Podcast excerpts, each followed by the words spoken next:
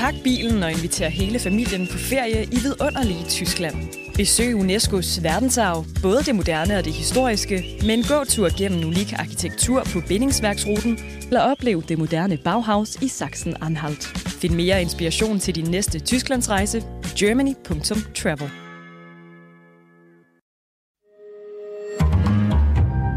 Berlingske.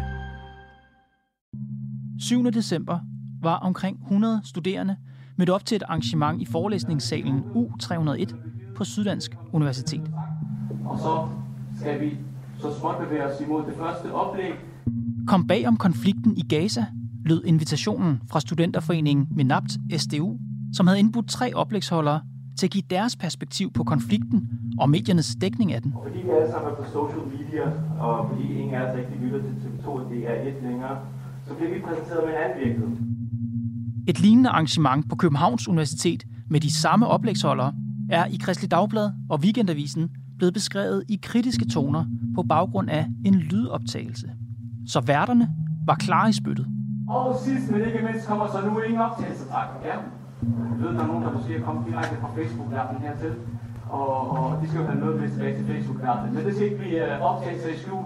Men det var der altså alligevel en af Berlingskes journalister, der gjorde. Min kollega Daniel Tidemand sad i salen med en optager. Efterfølgende kunne han i avisen beskrive, hvordan der til arrangementet blev sat spørgsmålstegn ved, om holocaust egentlig er en unik historisk begivenhed, om jøderne har ret til en stat, og de danske mediers troværdighed. I dag taler jeg med en af de tre oplægsholdere, Elias Ramadan. Velkommen i Pilestræde.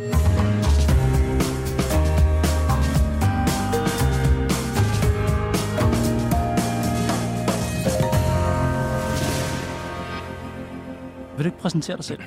Mit navn er Elias Ramadan. Jeg er journalist og radiovært på 24 Det Muslimer taler om. Og vil du ikke fortælle mig om det arrangement på SDU i Odense, som du holdt oplæg ved for nylig? Jo, det starter med, at jeg blev inviteret til et event på Københavns Universitet af MSA på øh, Sønder Campus på KU, hvor at øh, jeg så kommer til dagen på eventet, holder min tale, er med til en Q&A og, og smutter hjem igen. Og så får jeg en invitation af SDU, øh, en, en, en studenterforening fra Syddansk Universitet, som også er interesseret i at klone det event, forstår jeg det som. Og den forening hedder MENAPT SDU. Og for Ja. dem, der ikke ved det, så er MENAPT en forkortelse for de overvejende muslimske lande i Mellemøsten, Nordafrika, Pakistan og Tyrkiet. Og så det er man så trukket sammen til MENAPT. Overskriften på deres arrangement, det var Kom bag om konflikten i Gaza. Hvilken baggrund er det, der mangler? Jeg har savnet mediekritik af, af landets redaktioner, som jeg synes ikke har været så gode til at være konsekvente ved deres, redaktionelle, deres egne redaktionelle linjer, som de ligger ud fra deres journalistiske øh, værdisæt.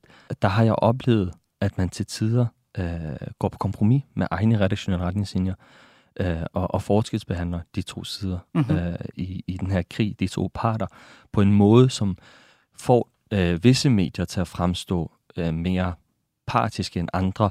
Måske bevidst, måske ubevidst. Det kan man spekulere om. Det har jeg ikke jeg personligt vil spekulere for meget i. Jeg ved dog, at medier bliver presset af, interessante organisationer og ambassader, om det er den russiske eller israelske. Det, det ved vi finder sted, og det er i vores øh, redaktioners indbakker. Okay. Der, der står i invitationsarrangementet sådan her, de tre kompetente oplægsholdere vil kaste lys på historien, og den afgørende rolle, som historie, medier og tal spiller i vores forståelse af den aktuelle frihedskamp i Palæstina. Mm. Så det er den palæstinensiske side af sagen, der er underbelyst. Ja, det er jo ikke fordi, at det ikke er rapporteret nok om, men det er, øh, det er altså den måde, man har rapporteret om det, øh, i, i min oplevelse og i min Mhm. erfaring. Og når det er sagt, så er, jeg, så er jeg jo inviteret til at give min tale, og det vil jeg sådan til enhver tid. Det er min personlige politik som foredragsholder. Det er, Mm-hmm. om det er pro-Israel eller pro-palæstinenser, det er lidt underordnet for mig, så længe at jeg ikke begrænses i, i, i mine ytringer. Øh, og dem skal du tale om om lidt. Hvem kom til arrangementet? Tænker du publikum eller Ja, ja. Hvem, var, hvem Ja. kommer for at overvære det? Uh, hvis jeg skulle sige sådan, hvad jeg har observeret, ja, en del, som har baggrund i Menab-regionen, hvis, uh, hvis man må bruge den frase. Og så en del, som interesserer sig for, for den, den region, uh, vil jeg antage, uh, er etnisk danske. Ja. Um, Så og overvej... også en berlinske journalist. Ja. Ja, for ellers havde vi to ikke stået her i dag. Men, men overvejende muslimer. Ja, det kan man godt sige. Okay. Ja, ja. Folk, der, tænker jeg, i forvejen, overvejende, Mm. holder med palæstinenserne. Jeg som er pro-palæstinens, det vil jeg antage, det synes jeg også, at eventet reklameres som. Det synes jeg ikke, at der ligger skjul på nogen steder. Arrangørerne gjorde det klart, at jeres oplæg ikke var debatoplæg. Altså, du er jo ikke arrangøren, men hvorfor er det ikke det? Altså, hvad var grunden til det? Så nu, nu kom jeg sådan på Syddansk Universitet, så kom jeg selv til min tale, som var den sidste tale, Ja, og så var jeg der til Q&A, så jeg var der egentlig ikke i starten, Okay. men, men jeg hørte i slutningen, at man forsøgte at sige øh, til, til publikum, som man ofte siger til sådan varmblodige studerende, at øh, stil de spørgsmål og giv nu de andre mulighed for at stille spørgsmål, i stedet for øh, at gøre det til en debat mellem dig og, og panelet, ikke? Ellers så har du selv været i panelet. Det, det var sådan, jeg hørte det. okay. Men hvad, Øhm, det, det er bare fordi, meget af det, som man, vi taler om her, det er jo noget, der virkelig er, du siger, øh, varme, altså varme indlæg. Det er Ja. jo noget, som får sindene i kog, det her. Det er også noget, hvor folk mener meget forskellige ting. Så når man nu holder et debatarrangement på et universitet, mm. er det så ikke oplagt, at det er et debatarrangement, altså der, at man debatterer? Et panel debatterer, ja, men hvis du har 150 i publikum, som alle gerne vil debattere, så tænker jeg ikke, at alle får lov til at, til Nej. at stille deres spørgsmål. Du var en af tre oplægsholdere. Ja. Og du er den af de tre, der har sagt ja til at stille op til interview her i Pilestræde, og tak for det. Du kan jo ikke stå på mål for, hvad de andre har sagt, men jeg vil alligevel gerne høre din holdning til noget af det. Mm. Første oplæg er Peter Kusmanowski. Første oplæg, det er vores kære ven og kompagnon, Peter Kusmanowski. Han er gymnasielærer og medlem af Muslimsk Ungdom i Danmark. Han er tidligere konsulent i Center for Muslimers Rettigheder i Danmark. Mm. Hans pointe blandt andet var, at man ikke bare kan konstatere, at jøderne har ret til staten Israel. Så, så tak, hele tanken er en etnonationalistisk, hvis man kunne bruge ordet race af er baseret på den måde, at hvis du er jøde, så må du gerne vende tilbage til det her sted. Og det svarer jo lidt til, at hvis for eksempel Ro, altså, romeriet grundlagde jo London i 44 efter Kristus. Det svarer lidt til, at en italiener måske i dag siger, fordi romerne i sin tid grundlagde London, så har et right of return. Mm. er Mener du, at jøderne har ret til staten Israel? Det er ikke en debat, jeg har gjort mig særlig meget i, hvis jeg skal være ærlig. Jeg hæfter mig ved, at der historisk har været nogle, nogle ulovlige bosættelser, øh, besættelser, og, og at øh, baggrund for det øh, i 40'erne var, var nogle, nogle øh, terrorangreb begået mod øh, blandt andet FN-medarbejdere, araber og britter osv. Og derfra udspringer, ja, det der så formelt bliver til staten Israel. Øh, om de har retten til det eller Ja. ej, er ikke... Øh, jeg har altid ikke særlig mange holdninger til. Okay. Ja. Fordi en ting er, at øh, bosættelserne er ulovlige. Det er der jo flere internationale kræfter, FN osv., som har sagt. Mhm. Mm-hmm. Men staten Israel som sådan, altså det er jo, jeg tænker, det er et, et okay simpelt spørgsmål. Mener du, at det er en legitim stat?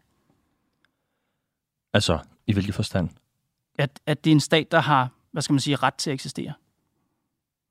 En stat, der har ret til, ja, men en stat, der, der har ret til at begå krig på den måde, som de udfører det på lige nu i Gaza og andre eksempler og ulovlige bosættelser, det tror jeg, at en del eksperter allerede har øh, kommenteret nok på til at sige, at det, det gør det, det er i hvert fald illegitimt.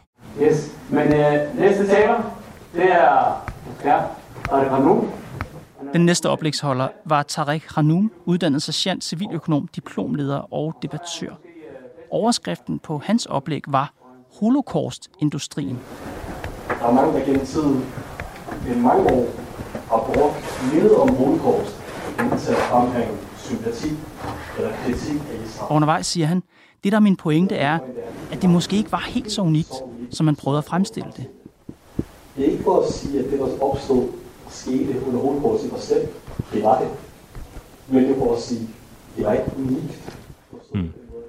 Er du enig med Tarek Hanoum? Altså, holocaust er ikke en unik begivenhed. Altså, nu tager jeg en udgangspunkt i, i Finkelsteins bog, som jeg også engang stiftede bekendtskab med, altså Norman Finkelstein, den, den jødiske forfatter. Om det er unikt, jeg tror altid, man vil kunne identificere øh, lignende folkemord øh, og, og, og, og forfærdeligheder på øh, nok detaljer til at gøre det til noget unikt. Så jeg tænker, at hvert folkemord er, er for sig selv unikt. Så, altså, holocaust kostede omkring 6 millioner jøder livet i Mm. koncentrationslejre som Dachau, Auschwitz og Theresienstadt. Det er det mest omfattende folkedrab Mm. nogensinde. Er det fair at sige, at holocaust er en fuldstændig unik begivenhed? Ja, og nu hører jeg det ikke som, at, at man relativerer øh, holocaust på den måde, som, som det er blevet udlagt i landets medier og debatter osv. Jeg hører det som, at, at det er en kritik af... Det er måske fordi, jeg har baggrund af, at jeg faktisk kender bogen, at man kritiserer ja. politisering af holocaust. Men det, det, jeg ved men, godt, der er men en bog. hvorvidt det er unikt eller ej, Ja. det... Jeg vil da mene, at det på sin vis er unikt, men det er der også mange andre folkemord, der er på, på sin vis. Det, jeg prøver at, at hvad kan man sige, sandsynliggøre, det er, at, at det her arrangement, som du også holder et oplæg, som vi kommer til lige om lidt, Mm-hmm. der bliver der altså talt om, hvorvidt staten Israel overhovedet er legitim. Der bliver også øh, sagt, at det her holocaust, det var måske ikke så unikt, som jøderne selv vil gøre det til. Jeg synes, det peger i en retning.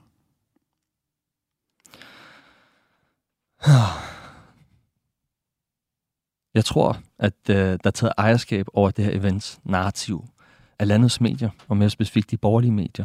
Øh, Men, Og men det er- stop, stop lige en halv. Nej, altså, altså, lige nu, det- lige nu det- det er taler jeg jo slet ikke om de borgerlige det medier. tager At hele snakken har taget sin, Jamen, sine vendinger og sine drejninger og sine Du må meget gerne tale om de danske medier, men lige nu der refererer jeg bare for dig, hvad der foregår til arrangementet. Vi er slet ikke i gang med mediedækningen nu. Nej, Jeg- værsgo, jeg, kom. jeg taler jo bare om, hvad der foregår ved det her arrangement. Ja. Og inden du kommer på, har vi altså en oplægsholder, som taler om, hvorvidt staten Israel overhovedet er en legitim stat. Og efterfølgende har vi en oplægsholder, som øh, omtaler holocaust som, at det er nok ikke så unikt, som jøderne gør det til. Jeg synes bare, det peger i en retning. Jeg hører ikke, han siger øh, lige så unikt, som jøderne gør det til, men som nogle bestemte politikere og magthavere øh, bruger det til at politisere deres egne øh, og retfærdiggøre deres egne gørmål. Det Mhm. mm. understreger han også med at nævne nogle, nogle en for øh, integrationsborgmester i Københavns Kommune, øh, Mahmoud Abbas, øh, hvad hedder det, fra, fra Vestbreden, og, øh, og Netanyahu. Øh, så jeg hørte øh, introduktion til det, hører jeg generelt set som, som en kritik af en politisering, og ikke af den almindelige jødes øh, forfærdelige arv af, af holocaust. Men hele arrangementet handler om, at vi skal komme bag om konflikten i Gaza. Du taler om de her ting, og det er også det, de her oplægsholdere gør, fordi de siger, at der er en øh, problematisk politisering. Mm-hmm. Jeg vil argumentere for, at de oplæg, vi lige har refereret til her, de i sig selv er politiserende. Mm-hmm. Det kan man altid argumentere for. Hvad tænker Men er du, du uenig i det? sammenhæng? Nej, men det, jeg, nu er det mig, der spørger dig. Synes du ikke, det i den givende kontekst, nu skal vi tale om konflikten i Gaza, Ja. synes du ikke, det peger i retning af en ret bestemt politisering, når man Mm. bruger meget tid på det arrangement ved at tale om, hvorvidt staten Israel overhovedet er en legitim stat, og tale om, hvorvidt holocaust som folkedrab overhovedet var en unik begivenhed? Altså, nu skal jeg gøre det meget klart. Jeg, jeg, jeg er ikke helt grundigt ind i hver talers tale. Jeg Det er heller ikke det, jeg beder dig om. Ja, ja, men jeg prøver at jeg forklare spørger dig, dig at, til din det at holdning. sige- Jeg spørger dig til din holdning til de og udtalelser. nu, nu, nu sætter du den på en spids. Du tager et citat fra en hel tale og fremlægger den. Jeg husker ikke den fulde kontekst til, til hver eneste tale. Jeg fortæller dig den kontekst, jeg husker, og det er, pointen Mhm. mm. var en kritik af politisering. Det er sådan, jeg har hørt oplægget, det er det, jeg huskede, det er det, jeg gik med. Okay. Øhm, hvorvidt at, at, at det er unikt eller ej, og man stusser ved det, fordi det trigger en. Det tænker jeg er, er, er op til en selv, om man selv bliver det. Øh, Jeg blev personligt ikke Nej. øh, triggeret af det, fordi jeg, jeg hørte det i den kontekst, det kom i, som er ikke, at man er hensynsløs over for den almindelige jøde, men at man kritiserer de, dem med, med magt og interesse, som, som bruger det til deres fordel.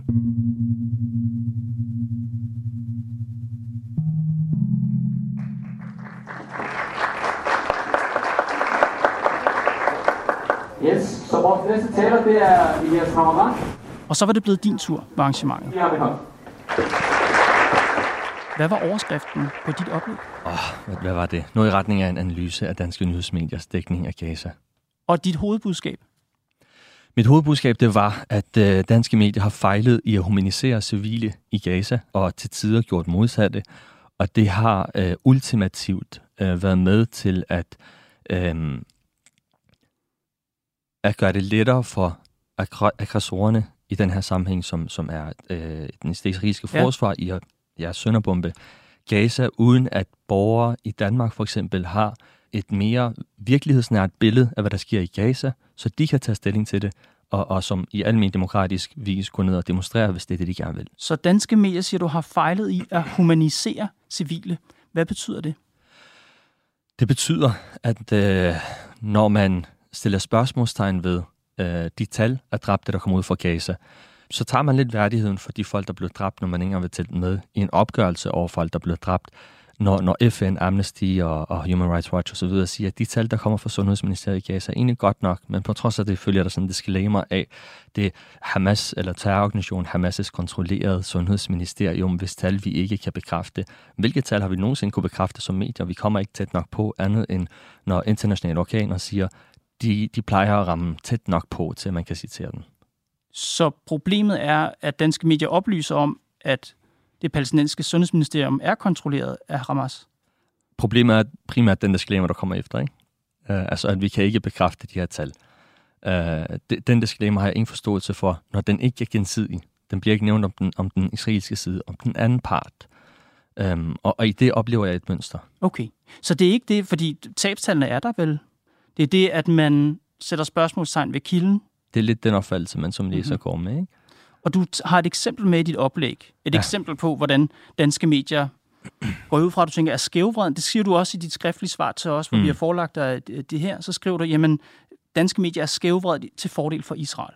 Ja, øh, ja, det har der været en tradition for. Det vil jeg mene. Altså sådan, det, det er ikke første gang, så det er, er det. tilfældet? Ja, det Eller, mener jeg absolut. Godt. Ja. Øh, og dit eksempel på det, det er en nyhedshistorie øh, fra Ritzau, som Berlingske bragte 18. november. Overskriften er, 32 meldes dræbt i israelske luftangreb i det sydlige Gaza. Hvad er der galt med den artikel? Det er ikke nødvendigvis galt øh, isoleret set. Det er også det, jeg svarede Berlinske. Det er galt i, i den samlede sammenhæng, man ser det i, og det er, at man har en historie fra Gaza, og så nævner man øh, de israelske dødstal, øh, hvilket Øh, isoleret set egentlig, er, øh, måske er der ikke noget galt i det, men når man ved, at en af de ting, som, øh, som den israelske ambassade blandt andet gør, er, at de prikker til nogle journalister og redaktører og siger, hey, hvis der står de palæstinensiske tal, så skal de israelske tal altså også stå der, ikke? Når man ved, at det kommer af, at man selv censurerer det, måske bliver præget af eksterne parter, så ved man, at billedet bliver skævvridet øh, udefra, ikke indefra. Det, det er nogle ord, som jeg har fra mange af de redaktører og journalister, jeg snakker okay. med, som oplever det her pres. Ja. Og for ikke at citere private Hvem er det, der oplever det pres? Det er jeg meget nysgerrig på. Altså, hvem er det, der oplever presset fra den israelske ambassade? Er det Ritzau eller Berlingske i det her tilfælde? Det påstår jeg ikke. Jeg siger, at det kan være et eksempel på, hvordan det kan se ud, øh, og ikke nødvendigvis, at man gør det i den her sammenhæng. Ikke? Så du har ikke beviser i den her historie på, at den israelske ambassade har presset hverken Ritzau eller Berlingske til at tage de tabstal, der var fra 7. oktober med i artiklen? Ikke nødvendigvis. Okay. Jeg vil lige for lytterens skyld, fordi det er jo dig, der nævner den her artikel, som mm. forestiller mig et, et, et kroneksempel på det problem, der er i danske medier. Ikke. Det er, et det er i hvert fald et eksempel, du har med. Ja. Det er et af få eksempler, jeg har med, ja. Okay, det er det Eller eksempel, et af flere eksempler, jeg har med. Okay. Nu læser jeg bare telegrammet op, så kan lytterne selv danne deres holdning. Omkring 26 palæstinenser meldes dræbt i de israelske angreb på et beboelsesejendom i byen Khan Yunis i det sydlige Gaza lørdag morgen. Mm. Hovedparten af de 26 dræbte er børn. Derudover er seks personer blevet dræbt et par kilometer længere mod nord i Dar al-Balah, hvor et hus blev ramt i et luftangreb. Mm. Det oplyser de Hamas-kontrollerede sundhedsmyndigheder i Gaza, ifølge nyhedsbureauet Reuters. Om morgenen den 7. oktober blev Israel angrebet af Hamas. Siden har Israel gennemført angreb i Gaza og opfordret indbyggerne til at søge mod den sydlige del af området. Det fortsætter, men bare lige for at stoppe op her. Det mm. her er jo, Elias, et fuldstændig klassisk nyhedstelegram, du har nyheden, du har flere detaljer, du har en kilde på, og du har baggrund. Hvad ja, er problemet? Jamen, du inkluderer langt fra mit bedste eksempel. Det er et af flere eksempler, og jeg siger, øh, lige præcis med det eksempel, så siger jeg, at det her, øh, det, er den, det er konteksten af den skrivevide dækning generelt, som jeg har givet mange andre bedre eksempler på. Men det eksempel er et eksempel på, hvad der potentielt kunne være af pres fra interessante organisationer. Ikke at det her nødvendigvis er det. Okay. Øh, og, og problemet er jo, at når man, når man øh, som medie vælger at øh, sætte tingene i en kontekst, så vælger man at sige, øh, det der er skyld, det der resulterer mm. i alt det her, mm-hmm. det er, at der blev dræbt 1200 israeler 7. oktober. Mm. Og man, man, kunne, man vælger jo selv, hvor man vælger at starte konteksten hen. Man kunne også starte nogle år længere tilbage, nogle måneder længere tilbage, mm, mm. måske 75 år længere tilbage, ikke? Jo, nu er det et nyhedstelegram. Men, øh, men det, du taler om nu, konteksten, det er faktisk det, du hæfter dig ved i din kritik af den her artikel. Mm. Nemlig, at man efterfølgende skriver sådan her. Ifølge de israelske myndigheder blev godt 1200 israelere ved Hamas' over... Øh, sorry, tager den igen. Ifølge de israelske myndigheder blev godt 1200 israelere dræbt ved Hamas' overraskelsesangreb, og 240 personer blev taget som gisler. Hvorfor er det problematisk at, at have det med i telegrammet på det her tidspunkt, hvor vi er nede i baggrunden Jamen, hvis jeg skulle gentage mig selv, det er ikke... Isoleret set er det ikke problematisk. I konteksten, den samlede, det samlede billede af et skævvridet mediedækning, Ja. så kan det her være et eksempel på, hvordan at ikke nødvendigt, man er ikke nødvendigvis blevet presset til det i den her sammenhæng, men hvis presset har fundet sted før, så danner der sig en mediekultur, som går i arv, hvor man som journalist find, ser praksis og kopierer praksis. Mm. Og det vi oplever lige nu, det er, at det billede er ved at vende sig, fordi danske medier, at det er ved at gå op for danske medier, at der sker en hel masse øh, brutaliteter, en masse brutaliteter mod det palæstinensiske folk. Øhm, Så det her er ikke et eksempel på det problem, du siger, der er? Eller er- jeg, jeg, bliver, jeg bliver bare i tvivl, om den her artikel faktisk er problematisk eller ej. Isoleret set er den ikke. Nej. Men jeg Men giver også et helt i oplæg. Jeg alverden? giver ikke et enkelt Men det eksempel. ved jeg godt, men hvorfor ja. så tage den med, hvis artiklen ikke er problematisk? Hvorfor er den? Jeg går ud fra, at du har den med i dit oplæg, fordi den repræsenterer et eller andet. Det, du hæfter dig ved, det er den kontekst, at et stykke ned i nyhedstelegrammet, der, der står der, at hvad tabstallet var ved Hamas' angreb. Jeg har 7. givet et oktober. Jeg helt oplæg. Hvis du vil lad- hæfte ved Elias, lad mig lige tale færdigt, så så lad- mig lige kan vi tale godt færdigt. bruge altid på det. Lad mig lige tale færdigt, så skal ja. du nok få lov. Det, du nævner ved den her artikel, Mm. det er, at der er et stykke ned i artiklen, står den her oplysning om, hvor mange øh, døde jøder, jøder der var ved Hamas' angreb den 7. oktober. Det, der undrer mig, det er, at du ikke lige læser videre i artiklen, for umiddelbart efter det, Mm. så står der, fra de palæstinensiske myndigheder i Gaza lyder det, at mindst 12.000 palæstinenser er blevet dræbt under de israelske angreb. Heraf 5.000 angiveligt børn. Mm. Hvad er problemet? Problemet er, at den samlede kontekst af den artikel er ikke et enkelt udpluk.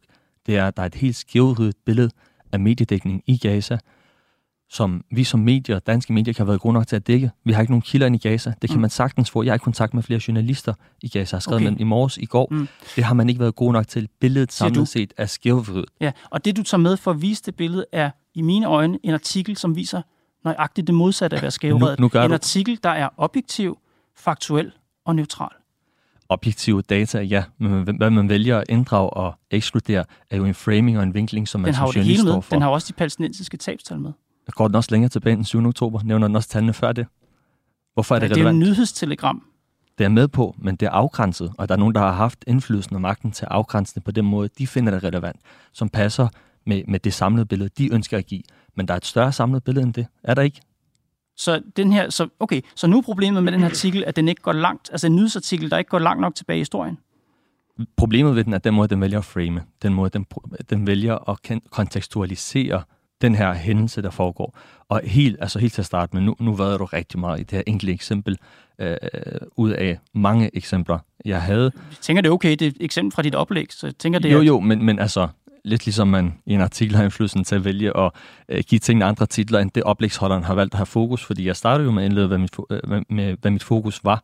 Mit fokus var ikke øh, det enkelte oplæg. Jeg tror, Max den fik 30 min- sekunder til et minut. Den får meget mere taletid her, mm. end den gjorde til mit oplæg. For mig var det slet ikke et, et kerneeksempel. Jeg prøvede at vise et billede af, hvordan det kan se ud, når øh, interessante organisationer og ambassader, de vælger at prøve at præge ny- nyhedsdækning. Så en af de ting, som Poul Madsen fortalte mig blandt andet i, Men- en podcast, at man blandt andet prøver at påvirke, når der Synes står palæstinensiske tal, så skal der stå Ja. israelske tal. Synes du, det er en lødig tilgangsvinkel? Du tager et eksempel, du står her i studiet og siger, altså det er faktisk ikke det, den viser. For du, du siger, der, der er ikke nogen beviser for, at der skulle være nogen form for påvirkning af det her telegram. Du vil gerne sige, at der er en påvirkning fra ambassader på danske medier, men du hæfter dig ved en artikel, som, må jeg, vil jeg mene, ikke bærer præg af det, ikke og som i, i øvrigt også bare øh, har fakta med, og i øvrigt både har tabstal på den ene og den anden side. Ja, selvfølgelig skal, han, skal den her fra den ene side. Det handler jo om et angreb mod Gaza, så det vil da give øh, bedre mening at have de tal med. Jamen, de har jo de tal med. Det har de, og selvfølgelig skal den have det. Jeg siger, det, det jeg Jeg kritiserer, det er, at der konsekvent er det med, med eksempler på øh, mm. angreb mod Gaza, så nævner man lige de palæstinensiske tal, man nævner de israelske tal, men den anden vej rundt, det handler om en balance. Det sker ikke altid den anden vej rundt. Det synes jeg har erfaret. Altså at man øh, Mm. gerne, når man citerer en israelsk nyhed, så står de palæstinensiske tal ikke altid der. Men i den store høstak, ja. Elias, ikke nålen, høstakken er, høstakken i den danske nyhedsdækning, det er, at man tager alle de tabstal med, man kan få fingre i. Hvis du nævner det enkelte eksempel, øh, så, så kunne det godt være. Men det samlede billede, mit samlede høstak, er Ja. et skævvridet mediebillede, Ja. hvor man forskelsbehandler de to Mm. sider, deres kilder, deres journalister, mm. deres myndigheder osv. Mm.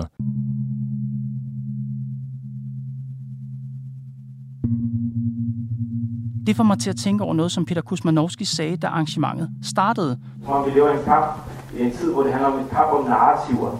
Og hvem får ligesom lov til at diktere det? Og fordi vi alle sammen er på social media, og fordi ingen af os rigtig lytter til TV2 og DR1 længere, så bliver vi præsenteret med en anden virkelighed. Er det ikke rigtigt? Vi ser en anden virkelighed på sociale medier. Det stemmer ikke overens. Og så tænker jeg, måske er det ikke nyhedsmedierne, der er skævvredet. Måske er det de sociale medier, der er skævvredet.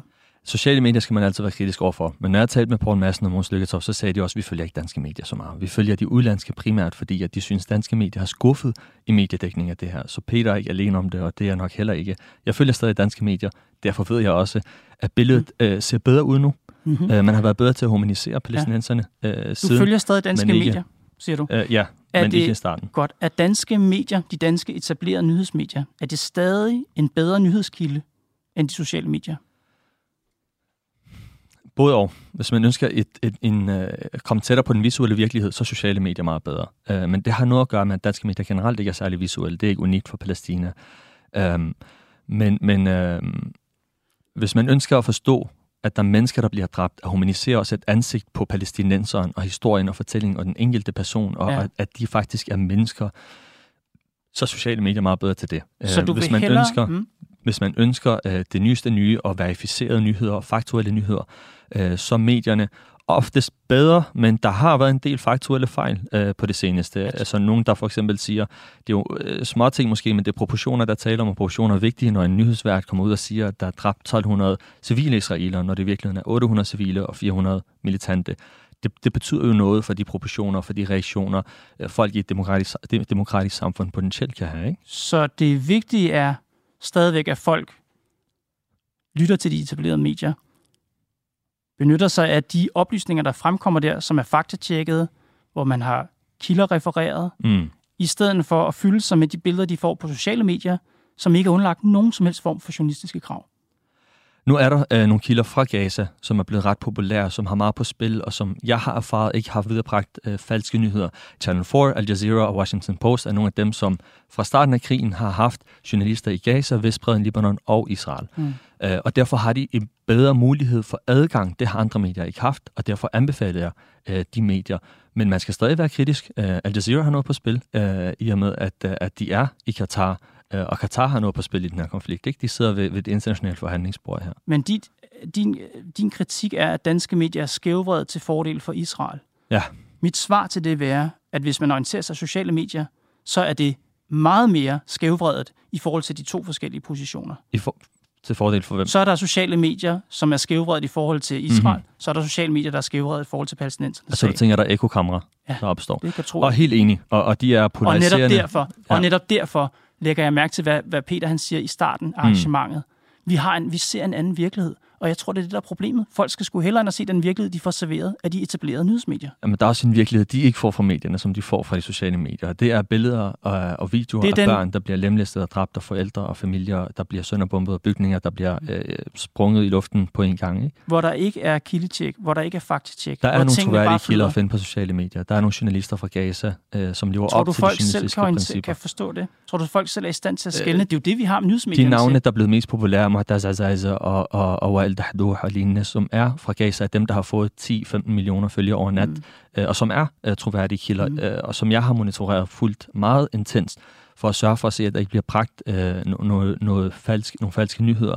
De går med rullende live-kamera ind på hospitaler mm. og filmer og viser, hvad der sker fra den ene og den anden dør. Ja uden at vide, hvad det næste, de kommer til at filme er. De filmer og interviewer random folk på gaden og spørger dem, jamen, hvad sidder du her med? Jamen, jeg sidder med min datter, der er blevet sprunget i luften, og min bror og hans familie er blevet sprunget i luften, og min farmor, der lige ligger derovre, der måske begravet under bygning. Når det er for rullende live kamera på Al Jazeera, så er det svært at se, hvor meget mere objektivt det bliver. Det var Pilestræde for i dag. Pilestræde er Berlingskes nyhedspodcast.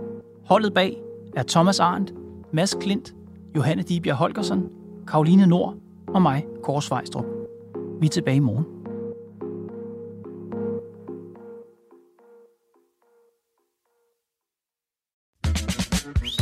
Tag på en tidsrejse gennem UNESCO's eventyrlige kulturarv og oplev magien i Bremens gamle bydel, Lübecks historiske gader, eller kom med ned under jorden i den gamle Rammelsbergsmine i Niedersachsen. Find mere inspiration til din næste Tysklandsrejse på germany.travel.